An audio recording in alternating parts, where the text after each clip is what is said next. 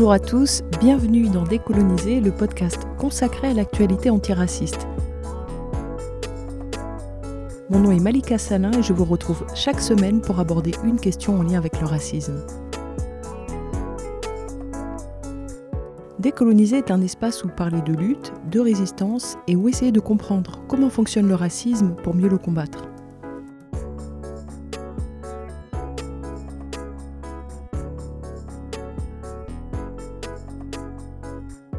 Aujourd'hui, on va s'intéresser à la naissance de l'insécurité, à savoir le moment où l'État français invente la notion d'insécurité pour justifier des politiques répressives qui vont toucher particulièrement les immigrés et les descendants d'immigrés.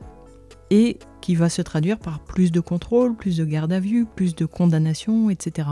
Mais pour comprendre comment ça se met en place, c'est indispensable d'avoir en tête ce qu'est le corps légitime de la nation. La France est un pays avec des frontières et on peut y habiter et être citoyen français. Ça veut dire qu'on a la nationalité, on a les papiers. Quiconque a la nationalité est français. Elle ne fait pas de différence, par exemple, selon l'antériorité. Si elle le faisait, alors les Antillais seraient plus français que les Niçois, vu que les Niçois sont devenus français après les Antillais. Non, sur le papier, le Guadeloupéen et le Niçois, ils sont autant français.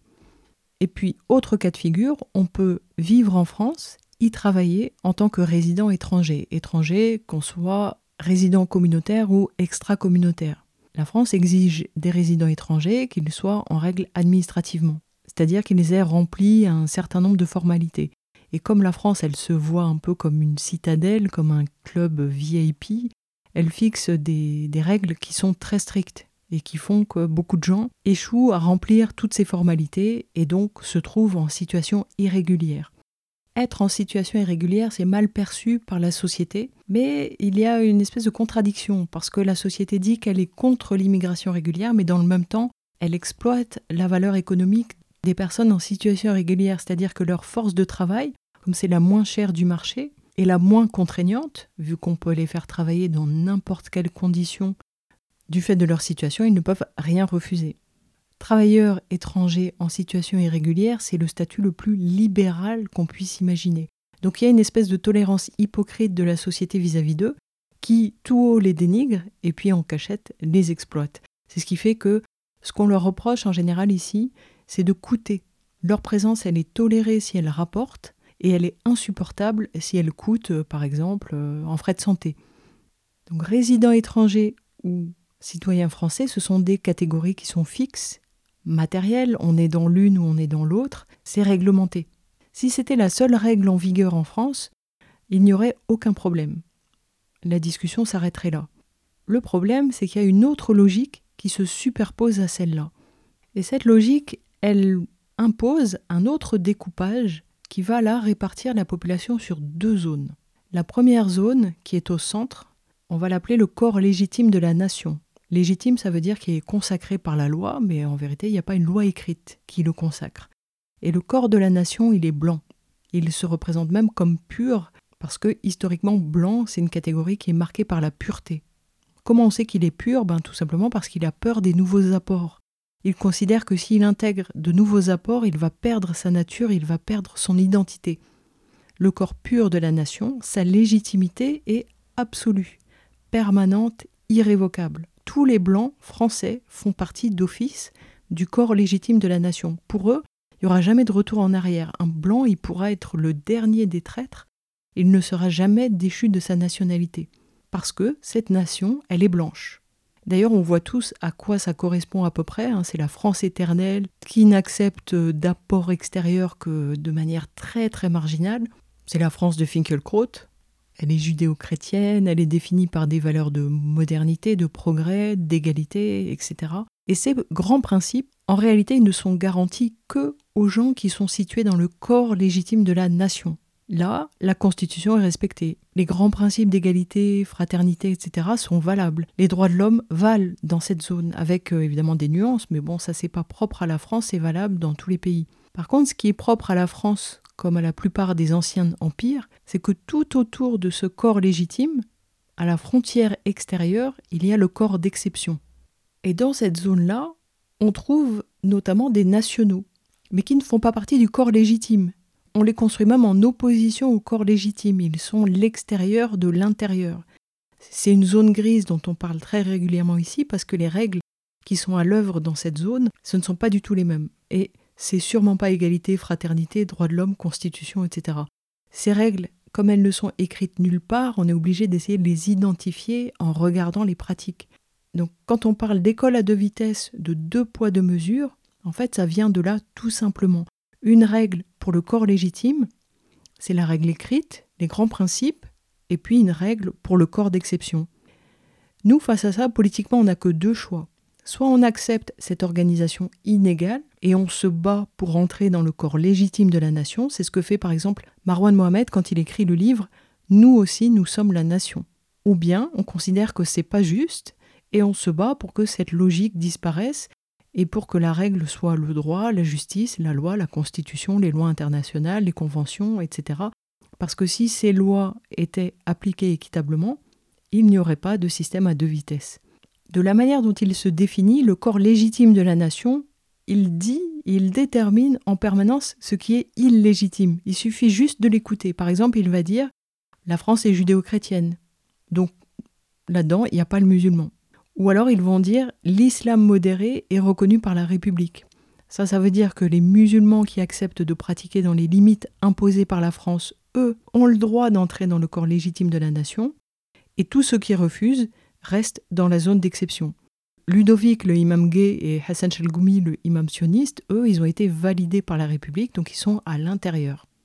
Dans la zone d'exception, on ne trouve pas les étrangers forcément. Un résident australien, par sa couleur de peau, il va être dans le corps légitime, alors qu'un Martiniquais ne sera pas dedans. Les droits élémentaires, ils sont reconnus à l'Australien, pas au Martiniquais. Sinon, comment expliquer les coupures d'eau de plusieurs semaines en 2020 aux Antilles, coupures d'eau aggravées par le confinement, quand l'eau est un besoin primaire. L'accès à l'eau courante est garanti au corps légitime, mais il n'est pas garanti aux Français. Si ces Français relèvent du régime d'exception, ils n'auront pas accès à l'eau courante. Donc c'est vraiment d'être issu de l'histoire coloniale, qu'on soit étranger ou français, qui fait qu'on relève de l'exception à la règle. Et le critère pour tomber dedans, ben, ça va être l'identité raciale de la personne, ça peut être sa peau, ça peut être euh, son nom. Ça peut aussi être son territoire si elle habite en Outre-mer ou dans un quartier populaire. Et puis après, il va y avoir des étrangers qui sont issus de l'histoire coloniale, mais surtout des nationaux qui sont traités comme des outsiders, donc des indigènes. Ainsi, Saint-Martin, sur le papier, c'est la France, mais je défie quiconque de prouver que Saint-Martin, c'est la nation. Personne ici ne dit nous en s'imaginant une communauté de destin avec les Saint-Martinois. Et les hôpitaux là-bas, les écoles, le peu que l'État a investi, montrent que Saint-Martin est dans la zone d'exception. Français de papier et de papier seulement. On peut le deviner euh, quand on voit les métropolitains qui sont allés euh, vivre là-bas pour profiter des zones franches et des salaires bonifiés. Et quand il y a eu un cyclone et que l'île a été dévastée, ils étaient choqués de voir que l'État ne s'occupait pas d'eux. En fait, eux avaient été habitués en métropole à un certain standard, un certain traitement, et de vivre sur une île issue de l'histoire coloniale, ils recevaient le traitement inférieur et ils ne comprenaient pas. C'était les Blancs qui criaient le plus fort, alors que les Saint-Martinois, eux, ils étaient habitués, donc ils s'organisaient autrement. Ce corps sacré, ce corps légitime de la nation, il faut, le, le voir comme une royauté. Et la peau blanche, c'est une noblesse qui ouvre les portes de ce château.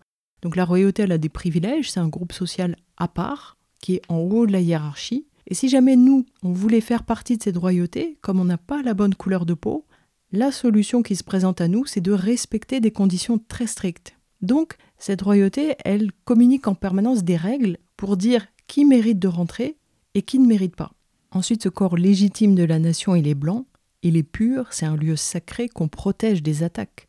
Et la plus grande menace, ce n'est pas un État ennemi, c'est banalement celui qui est de l'autre côté de la frontière. Et pour justifier cet écart de droit, cet écart de traitement, on ne nous dit pas la règle c'est que les Blancs méritent d'être la nation par la naissance. Et vous, vous devez montrer que vous méritez, vous, devez faire la démonstration, sinon vous restez au dehors. On ne nous dit pas ça parce que c'est illégal, ce serait de la ségrégation. Donc à la place, il y a tout un discours codé qui se développe et qui dit que nous, nous n'avons pas les qualités requises pour devenir citoyen, accéder à la citoyenneté. Et on donne des règles, des règles qui ne sont valables que pour les non-blancs. Par exemple, on nous dit vous n'aimez pas la France. Donc c'est pour ça qu'on vous prive de certains droits. Mais il n'est écrit nulle part qu'il faut aimer la France pour avoir le droit d'y vivre en tant que Français. Et un blanc n'a pas à déclarer son amour pour la France pour être légitime ici, puisque par sa couleur de peau, il appartient au corps légitime. En revanche, nous, on doit se justifier. Et si jamais on répond nique la France, une manière de refuser la question, là, on peut se faire réprimer et se trouver devant un tribunal. Autre illustration, vous ne parlez pas bien la langue. Mais il y a des tas de blancs qui sont français depuis 28 générations, qui savent à peine parler leur propre langue, et personne ne remet en cause leur appartenance au pays. Ou bien, votre religion n'est pas compatible avec les traditions françaises. Un blanc, il peut être bouddhiste, témoin de Jéhovah, scientologiste, son appartenance à la nation, elle ne sera jamais questionnée. Et puis toutes les autres incompatibilités sur lesquelles on devrait rendre des comptes, la libération des femmes, le communautarisme, les habitudes vestimentaires, alimentaires, la maîtrise de la culture française, etc. Donc ça, c'est vraiment de la méritocratie. La France, elle fixe un standard de comportement, elle nous fait comprendre que si on s'y soumet, nous aussi, on fera partie de la nation, on deviendra un citoyen à part entière, et l'indigène qui satisfait à tous ces critères, bah, il a fait preuve de sa citoyenneté. Donc la récompense, c'est qu'il a le droit d'intégrer le corps légitime de la nation. Ce que les gens ne savent pas, c'est que ça, c'est valable à un moment précis, pour un objectif politique précis.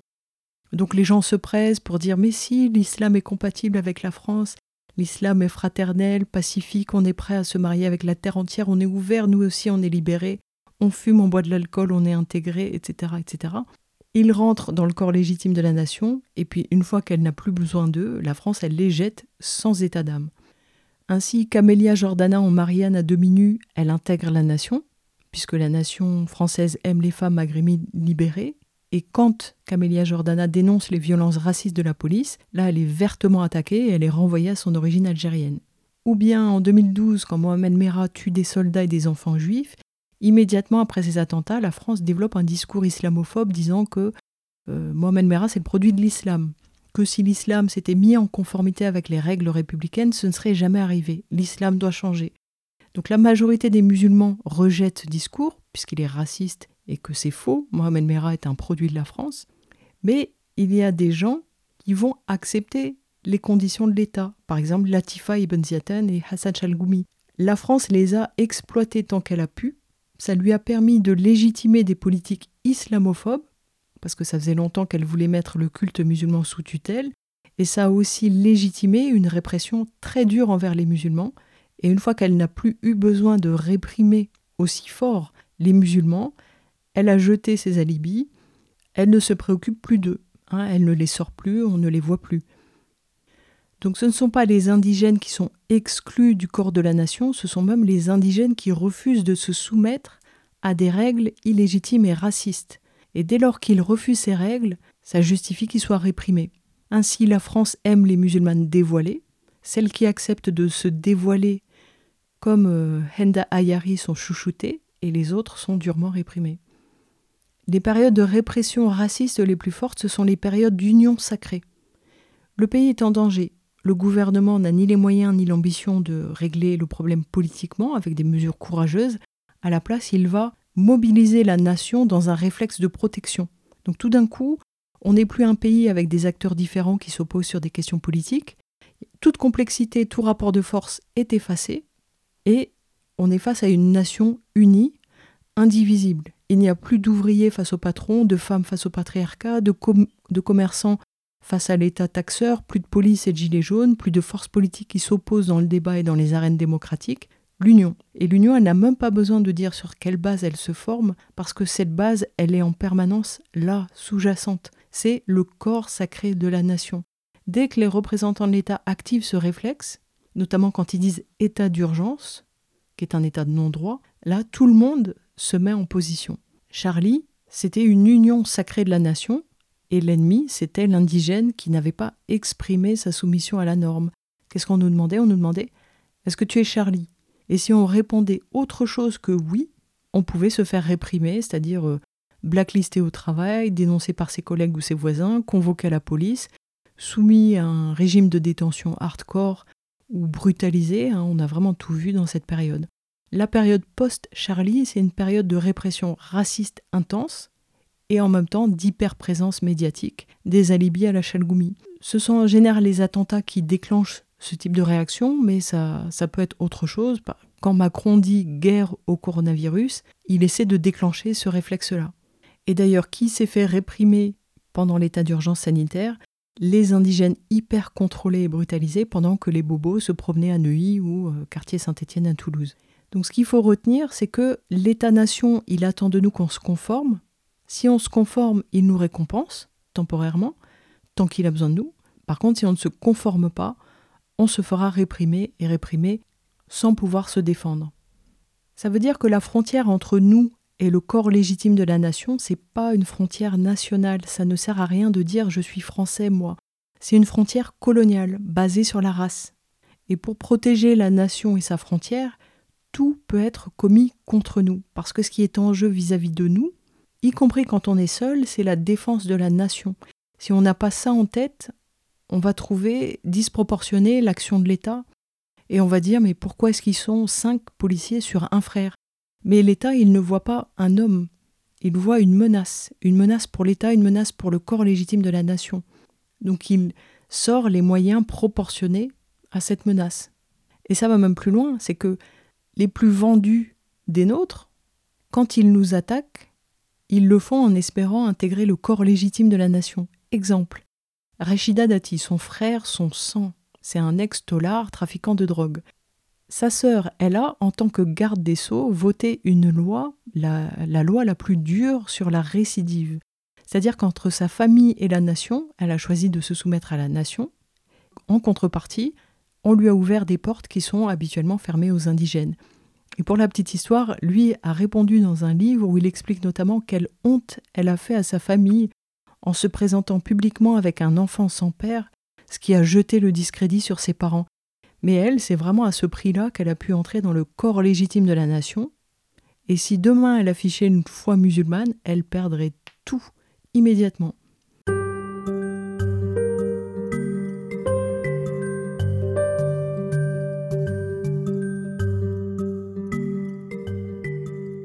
L'insécurité, c'est une notion qui naît dans les années 70. On sait désormais que c'est la décennie où apparaît le chômage de masse, aussi la décennie où on tente de se débarrasser des étrangers indésirables, et celle où une génération de Français d'origine coloniale naît en métropole et considère que c'est chez elle, et ça, c'était pas du tout prévu, c'était pas voulu non plus. L'insécurité, c'est une construction politique. Elle est inventée dans cette décennie-là parce que ça va permettre de renforcer le corps légitime de la nation, de le réconforter. Parce que ce corps légitime de la nation, il voit son pays qui change, sa population qui change, il voit ses privilèges euh, raciaux reculer. Donc ça vient le rassurer et ça va surtout légitimer des politiques très répressives et le contrôle des populations indigènes. Ensuite, jusqu'aux années 70, il n'existait pas de politique pénale. Il y avait une série d'infractions, donc ces infractions, elles sont définies par les textes de loi. Ces infractions sont ensuite constatées par les services de police et de gendarmerie et elles sont hiérarchisées. Ça va de celles qui sont punies d'une contravention aux délits un peu plus graves et ensuite aux crimes qui sont les infractions les plus graves. La loi, elle, elle définit un barème des peines et le juge, il a une certaine marge de manœuvre pour prononcer des sanctions en respectant ce barème et la liste d'infractions, elle est extrêmement longue. Pour comprendre ce qu'est une politique pénale, il faut rappeler que en France, normalement, il existe une séparation des pouvoirs. Le pouvoir législatif vote les lois. Le pouvoir exécutif est incarné par le président de la République et le pouvoir judiciaire est représenté par les magistrats qui contrôlent l'application de la loi et puis qui prononcent des sanctions quand la loi n'est pas respectée. La France, elle, dit qu'elle est une démocratie parce qu'elle pratique la séparation des trois pouvoirs, contrairement aux dictatures qui concentreraient tous ces pouvoirs. Bah, si on s'en tient à la réalité, c'est pas tout à fait exact. C'est un peu plus nuancé parce que l'état d'urgence qu'on connaît bien, c'est la prise en main du pays par l'exécutif, au détriment du judiciaire et du législatif qui, eux, garantissent le droit. Le 49.3, ou bien l'internement administratif qu'on a abordé euh, lors du dernier épisode, ça, ce sont des contre-exemples. Donc politique pénale, le pénal, c'est la justice. La politique, c'est l'exécutif. Une politique pénale, c'est un mélange des genres. C'est-à-dire que selon ses objectifs politiques et sociaux, l'État va hiérarchiser ses priorités en matière de poursuite. Le gouvernement va donner des orientations. Par exemple, il va dire priorité aux atteintes aux personnes. Ensuite, la garde des sceaux, qui est sous l'autorité de l'exécutif, va donner des instructions au parquet et les parquets vont appliquer. Et c'est ce qui fait qu'en bout de chaîne, une personne vient porter plainte pour violence sur mineur, on lui dit Faites une main courante, on n'a pas le temps. Et au même moment, un type vient déclarer que sa voiture a été fracturée et son autoradio volé. Branle-bas de combat, les policiers vont chercher la poudre et les gants pour aller faire un relevé d'empreinte. Les agresseurs de minots, c'est plutôt des gouérons. Les voleurs d'autoradio, c'est plutôt des indigènes. Ensuite, une politique pénale, c'est pas seulement des directives pour sanctionner en priorité tel délit, ce sont aussi les discours des politiques qui vont véhiculer une image de la société et des dangers qu'elle encourt. Donc une société qui est saine, elle va se focaliser sur des menaces réelles. Une société coloniale, elle va systématiquement invoquer la menace indigène. Elle n'a pas besoin de construire un ennemi, il est déjà là, il suffit de réactiver un réflexe. L'arabe et le noir, ils sont déjà construits comme dangereux. Deux prototypes d'identité vont se construire à travers les récits, et notamment les récits de la presse. Ça va être le français honnête, travailleur, qui se lève tôt, qui trime pour une vie honnête, pas pour de grandes richesses. Et en face, l'indigène qui profite, qui cherche la facilité, qui vole le pain de l'honnête homme, qui ruse, cet indigène, on va même mettre sa photo dans la presse, son nom, son origine, et ça va voiler ces deux identités prototypiques, là, ça va voiler la réalité qui est qu'il y a un chômage massif. Ce chômage massif, il touche aussi massivement les immigrés et les descendants d'immigrés. Et puis ça masque aussi le travail ingrat effectué par l'immigré qui se lève tôt et travaille dur à faire des jobs dont le français ne veut pas. La politique pénale, elle est aussi renforcée par les médias qui jouent un rôle déterminant parce qu'ils montent en épingle certains faits divers et leur donnent un sens politique en les présentant comme nouveaux, inquiétants, comme, euh, comme s'ils illustraient un phénomène inédit. C'est codé parce que ce qui est inédit à ce moment-là, c'est la présence non blanche. Les deux coïncident. Donc il n'y a pas besoin de dire que c'est un phénomène nouveau parce qu'il y a cette présence immigrée et d'origine immigrée. Tout le monde le comprend. La réalité, quelle est-elle? Ben, Laurent Mucchielli, le sociologue, a fait un travail d'analyse du discours médiatique et euh, il a démontré que euh, l'augmentation de la délinquance, c'est une construction. La, la, société française actuelle, elle n'est pas plus violente que celle de 1902. Donc vraiment, tout le discours sur l'insécurité, c'est un langage codé qui parle en réalité de la présence non blanche et de la menace que ça constitue. Quand le beauf sort le fusil parce que deux gamins arabes se sont aventurés sur le début du chemin de sa maison dans une partie de cache-cache un peu intense, comme ça m'est arrivé gamine, c'est tout ça qui se joue dans son esprit. Les sarrasins attaquent. Et moins les gens sont habitués à cette présence, plus le sentiment d'insécurité est fort et la réaction disproportionnée. Les esprits sont vraiment chauffés à blanc par le discours sur l'insécurité.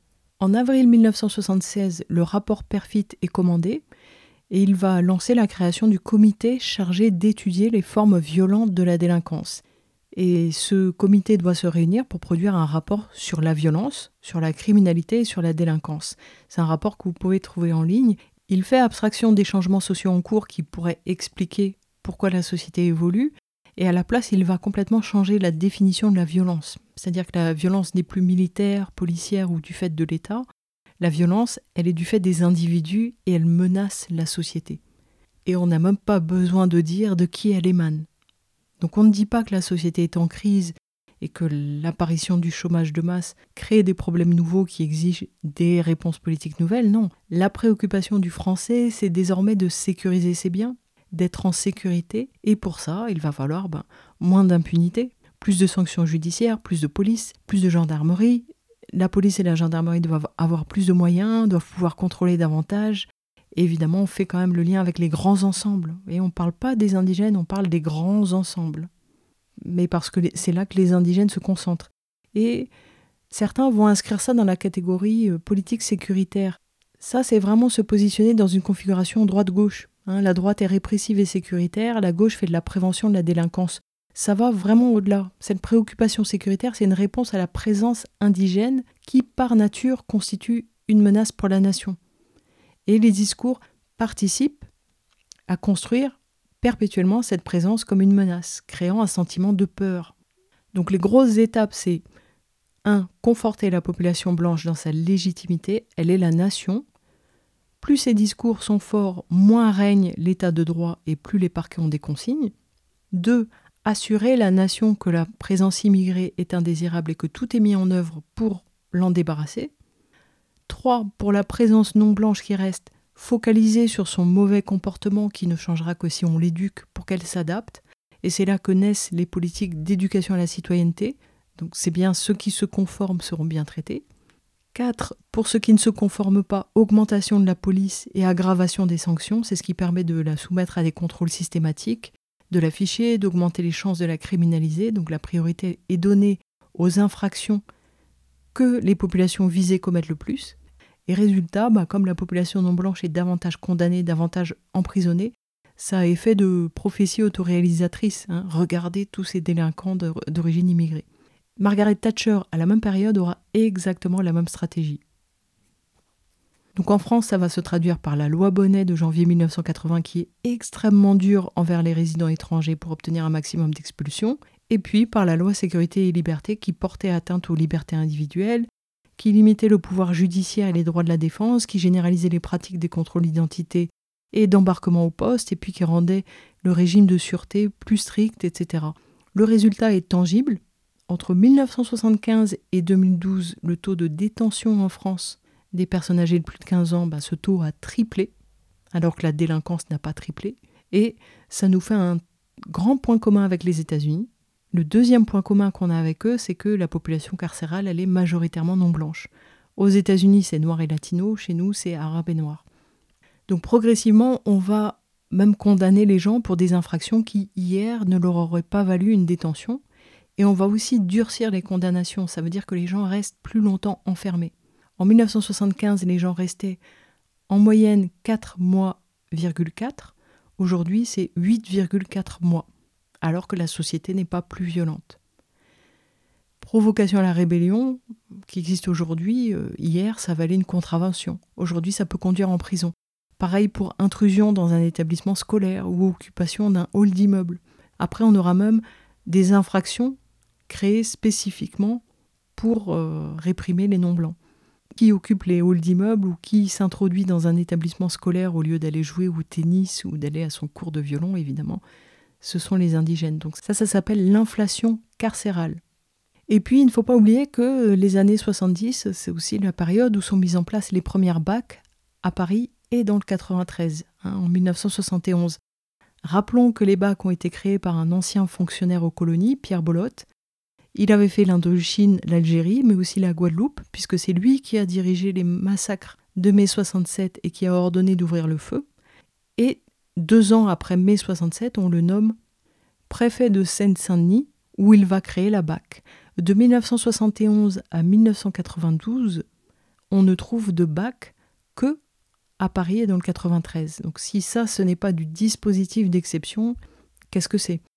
L'héritage de la BAC, c'est celui-là. Donc on, on, ne peut pas s'étonner que ces policiers aient des pratiques racistes parce que leur institution, elle est raciste par nature. Ce qui va naître aussi dans les années 70, c'est le chiffrage. C'est-à-dire quand on demande aux policiers de recenser l'activité délinquante, soit qu'on leur a rapporté par une plainte, soit qu'ils ont constaté eux-mêmes, et on leur demande d'enregistrer ça dans un formulaire appelé État 4001.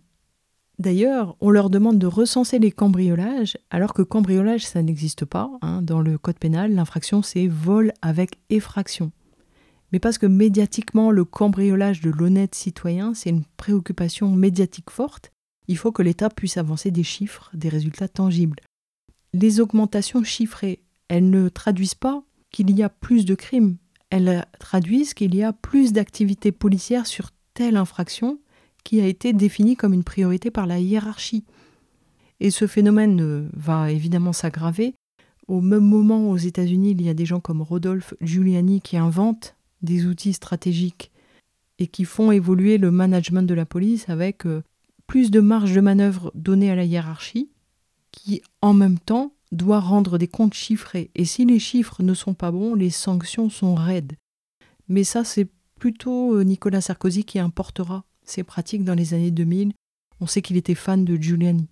Ce qui se développe aussi, qui est présent depuis 1962, ce sont les, les sondages d'opinion. Ils sont très répandus et ils viennent euh, mesurer cette peur, ce sentiment d'insécurité des Français et du coup la renforcer. Apparaîtront aussi un peu plus tard les enquêtes de victimation. Avez-vous été victime de euh, telle, telle infraction? Et ça permet de grossir encore le phénomène parce que les gens vont relater des choses qu'ils n'ont pas forcément transmises à la police ou la gendarmerie. Ce qu'on peut remarquer aussi depuis cette période-là, c'est qu'il y a deux phénomènes en apparence contradictoires qui grossissent en même temps. La préoccupation pour la délinquance et en même temps la fascination pour le crime. C'est-à-dire que paradoxalement, la glorification du crime, elle est vraiment partout. Elle est dans les films, elle est dans la littérature, le milieu des truands fascine, le braqueur c'est le gagnant du système quand l'honnête homme est un perdant, un loser. Plus tard, le tueur en série deviendra même le héros de la culture blanche, hein, ce type qui découpe des femmes et qui fait du meurtre un art, et d'ailleurs la culture célèbre son art, hein. elle le décline en récit, en série, en feuilleton, Netflix fait tout son argent là-dessus, et, et on n'est plus du tout dans les romans de Simenon où le héros c'était l'enquêteur consciencieux et intègre qui mettait les mains dans le cambouis. Là, ça, ça participe fortement de l'inversion des valeurs dans la société, inversion qui n'a pas lieu d'être dans le commissariat ou dans la cour d'assises. C'est-à-dire que celui qui va se prendre pour Belmondo ou Lino Ventura dans la vraie vie, il va vite redescendre quand il prendra 15 ans ou 20 ans. Donc dans la vraie vie, l'honnête homme, le travailleur est déconsidéré, on idéalise le roublard et plus tard le golden boy, et l'honnête travailleur, finalement, il n'y a que face à l'indigène, euh, cambrioleur, voleur, qu'on le réhabilite. Le reste du temps, la société, elle méprise le travailleur français. Et celui qui plus tard va le plus exploiter le sentiment d'insécurité, c'est quand même Nicolas Sarkozy, le golden boy roublard délinquant en col blanc, qui s'affranchit de toutes les règles, mais qui encense le petit blanc honnête et travailleur.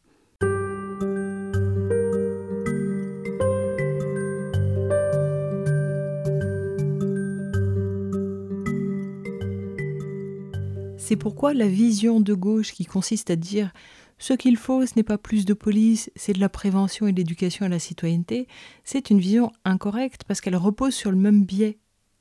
À la base, il y a des non-blancs et on exige des non-blancs des choses qu'on n'exige pas des autres.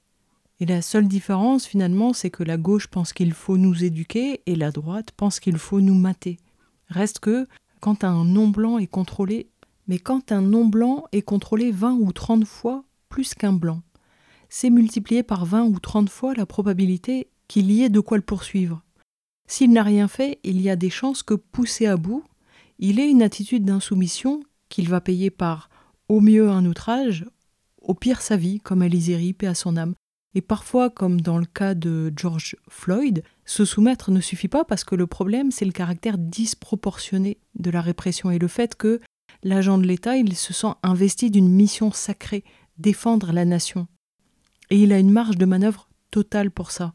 Comment on sait qu'il a une marge de manœuvre totale? Ben Parce qu'en France, il y a impunité policière pour les morts de la police. Mais ce choix qui n'en est pas un, se soumettre ou être réprimé, il ne se limite pas pour nous au face-à-face avec la police. Hein. C'est quelque chose qui arrive dans toutes les sphères de la vie en société. Et ce ne sont pas seulement les fonctionnaires qui le mobilisent, ça peut être aussi des Français lambda qui se sentent investis de cette mission. Et quand l'un d'eux passe à l'acte, comme c'était le cas dans l'histoire du buraliste du Tarn, là, la nation, elle se met en branle pour faire corps autour de lui.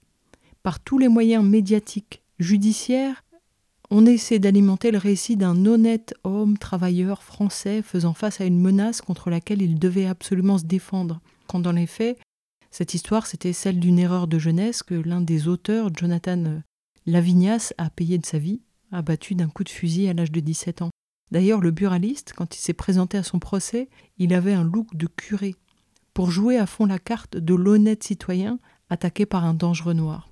Donc le problème, c'est pas tant le système judiciaire que le nationalisme blanc qui irrigue l'ensemble des institutions.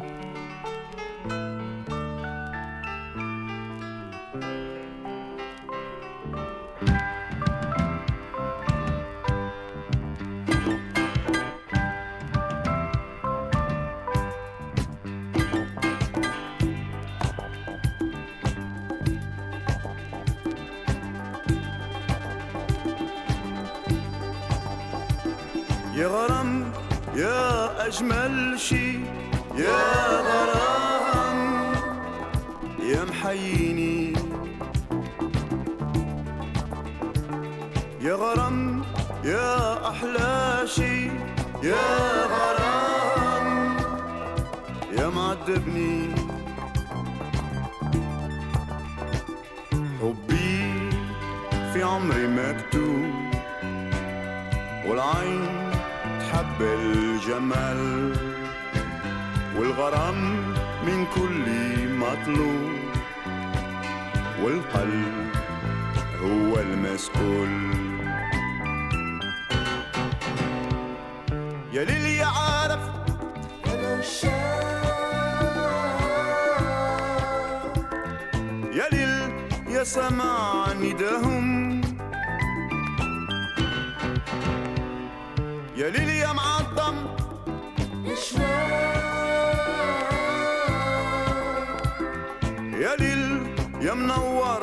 أحلامهم.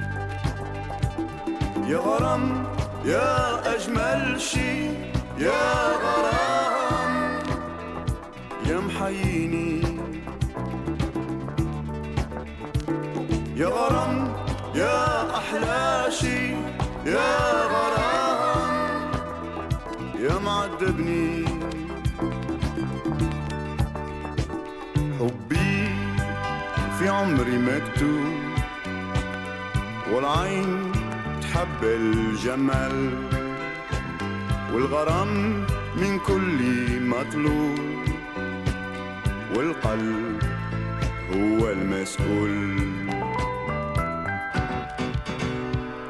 الحب أكبر.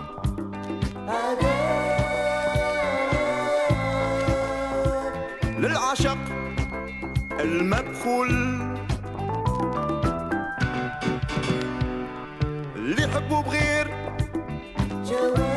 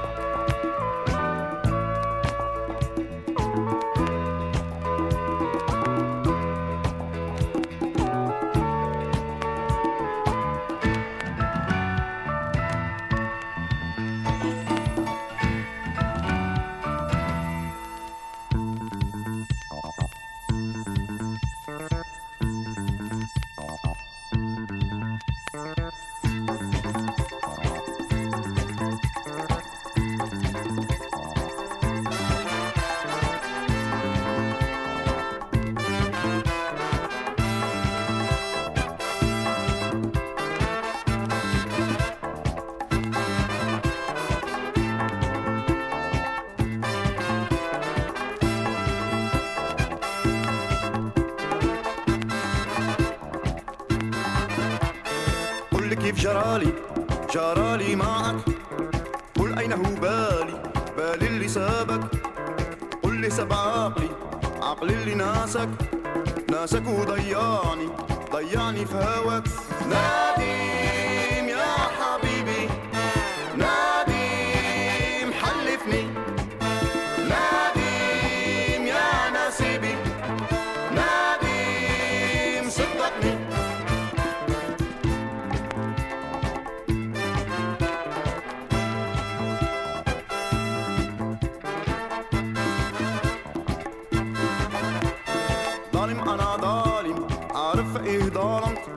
انكرت أكبر غرام وحبي ناكرت ناكرت بغيري مالا وبدونه شربت شربت كأس الألم الألم والغلط. ناديم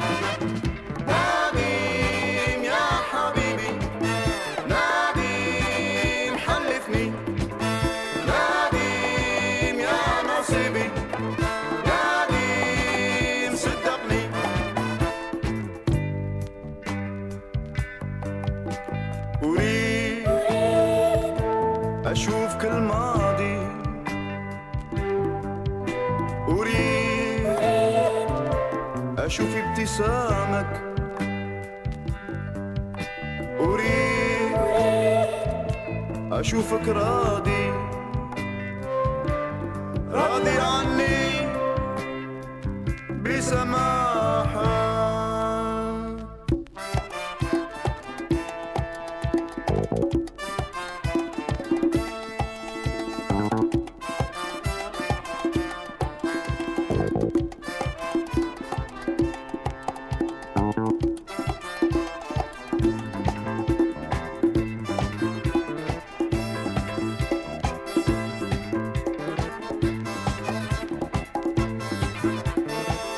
كيف جرالي؟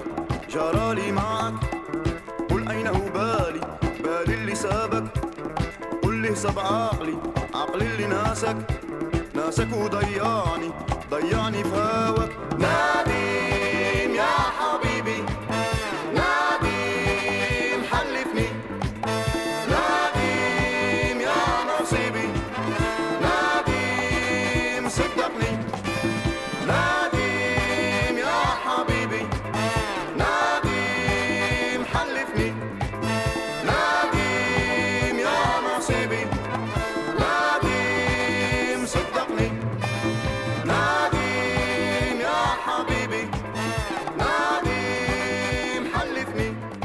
J'espère que vous avez passé un moment constructif. Si vous souhaitez réagir à l'émission, vous pouvez commenter sur la page Facebook Décoloniser et sur Twitter Décoloniser 1. Pour vous abonner, rendez-vous sur les plateformes SoundCloud, Spotify, Encore et YouTube.